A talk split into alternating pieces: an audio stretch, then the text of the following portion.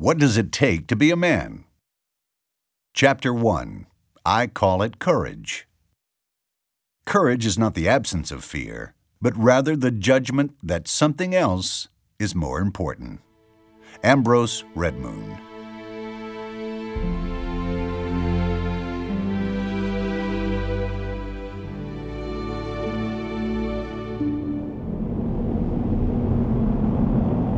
It lasted only 20 seconds, but in that short period of time, Gene Red Erwin embodied the courage of an ancient warrior. Gene, called Red by his buddies because of his wavy auburn hair, was part of an 11 man crew on board the City of Los Angeles, a B 29 Super Fortress. On April 12, 1945, their plane was part of a bombing raid on a Japanese chemical plant in Koriyama. One of Red's jobs was to launch white phosphorus smoke bombs to help the other planes on the raid draw a bead on and follow the city of Los Angeles, the lead bomber, on the mission. Red, I need you to prep the signal flares. Yes, sir. This was Red's 18th mission, so he knew the drill. Open the chute, pull the pin, and release the canister. Eight seconds later, the bomb would ignite when it was well clear of the aircraft. But not this time. Sir, I think we're jammed.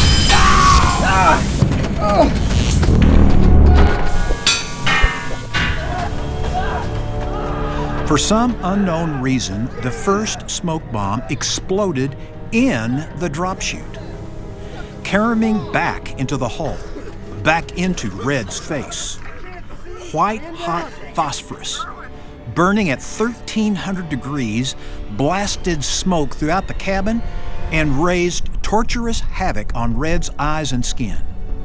Red was literally on fire, and the entire crew was in danger. The smoke bomb itself was eating through the metal of the bulkhead where the real bombs were stored.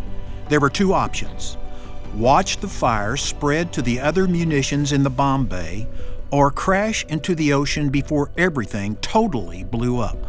Or maybe there was a third alternative if a man had the courage. Grabbing the white hot canister in his right hand, Red Erwin stumbled to the front of the aircraft, weaving blindly by instinct toward the cockpit window. Suddenly, he collided with a navigator's table that blocked his path to the cockpit. Still afire, he wedged the bomb between his forearm and rib cage, grappling with the spring latch on the table that required both hands to release and lift it. With a last surge of energy, Red scrambled into the cockpit and flung the glowing fireball through an open portal and out into the waiting waters of the Pacific. And then he collapsed in a sizzling heap.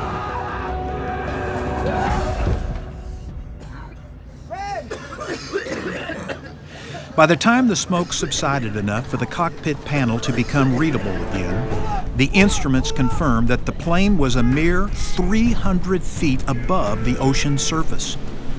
A few more seconds, and any attempt to pull out of the nosedive would have been too late.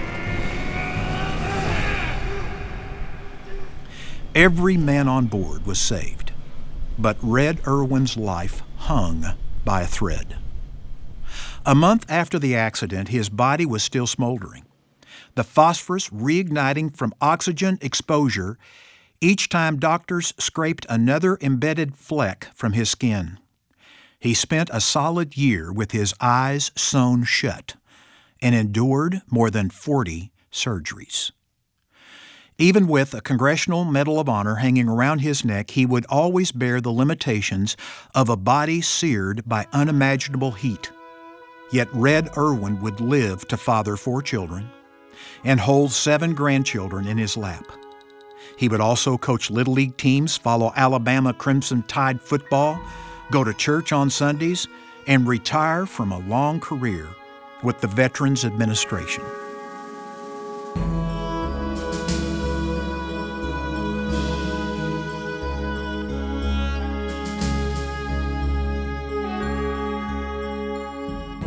I've always loved stories about courage.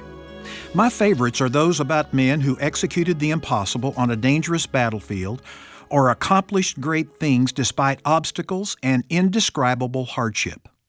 Men who did their duty under fire. I believe there's something in the chest of a man that responds in a unique way to stories of courage.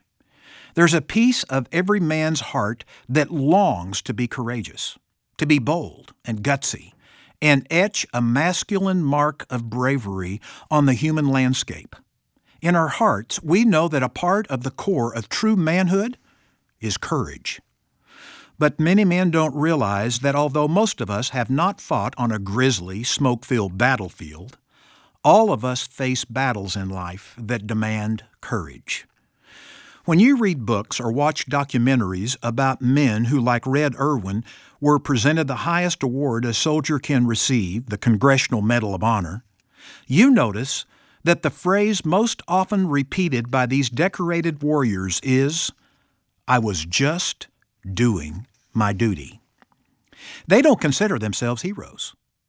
They just did their duty in the face of danger. They were scared, but they acted anyway. World War I flying ace Eddie Rickenbacker said this Courage is doing what you're afraid to do. There can be no courage unless you're scared. Real courage is doing your duty under fire. And we all face situations throughout our lives that require that type of courage. Valor at home, protecting our wives and children, moral courage in the marketplace, becoming the men God created us to be despite whatever pressures we face in the world. It's never too late to step up, even when that means, especially when that means, facing our own failures and setting things right with the ones we've wounded. No one knows this better than Michael. Married less than 18 months, Michael was already cheating on his wife. He hadn't held high expectations when he and Angela married. He only hoped their marriage would last longer than his parents had, which was seven years.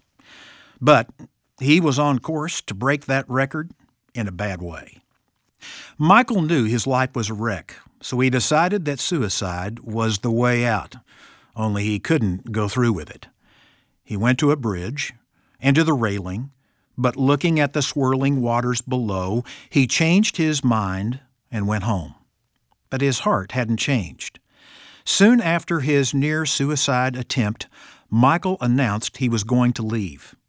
I told Angela that I didn't want to have anything to do with her or our marriage, he said. I just really wanted to end it. Michael moved out, and the next time Angela saw him was when they met at the courthouse to file divorce papers. They discovered that a paper was missing, so they didn't file for divorce that day. And then, instead of continuing with divorce proceedings, Michael started visiting his wife at the apartment. Angela said, We talked a lot, and he shared more of what he was feeling. Michael ended the affair. Angela forgave him. They gave their marriage another try. They even moved to another city to begin a new life together. Angela was confident that her husband's infidelity would never happen again. Sadly, she was wrong. Angela was six months pregnant when Michael confessed his second affair in two years. It had been going on for four months. He said again that he wanted a divorce and that she should go live with her mom and dad. A month or so after Angela and Michael had separated for a second time, Angela's mother heard a radio advertisement for Family Life's Weekend to Remember Marriage Getaways and offered to send Michael and Angela. At first, Michael said he didn't want to attend. The divorce papers had already been completed. He just wasn't interested. But a few days later, after seeing the ultrasound pictures of their baby girl, Michael agreed to give it a try. The realities of fatherhood awakened something in him, calling him to stay rather than run. At the conference, the walls came down for Michael. He had allowed pent up resentment to form a barrier between himself and his wife. I didn't understand a lot of what God's purpose was for my life, he said. And I definitely couldn't understand what God's love meant. When the speakers discussed the difference that Christ can make in a person's life, Michael recalls, For the first time, I decided to trust Jesus Christ with my life and my marriage. Michael began taking steps of courage, one after another. On the Saturday night of the conference weekend, he called Angela's parents and apologized for the poor decisions he had made and for what he had put them through. Then, several months later, and after an intense rebuilding of trust, he and Angela renewed their wedding vows. Sometimes it takes courage to do what's right. Red Erwin's and Michael's stories are about courage. Both men stepped up. Red's bravery might be more obvious and celebrated, but Michael's is no less heroic. Despite his failures, Michael owned his responsibility and rescued his marriage. Asking forgiveness and becoming a responsible husband and father was a brave, bold step, and it worked.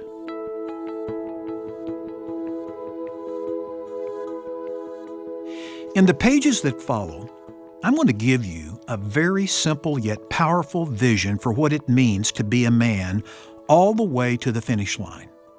I'm going to challenge you with the critical decisions that every man must make during five distinct stages or steps of manhood. For those of you who are stuck on one of the lower steps, I'll share practical ways you can get unstuck and step up to the next level.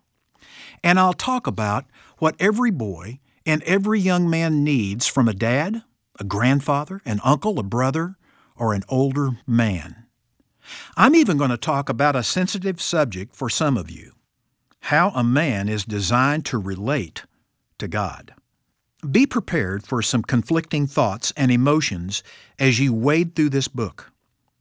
A friend who read an early version of this manuscript wrote to tell me that reading it, he said, forced me to walk down four parallel paths all at the same time.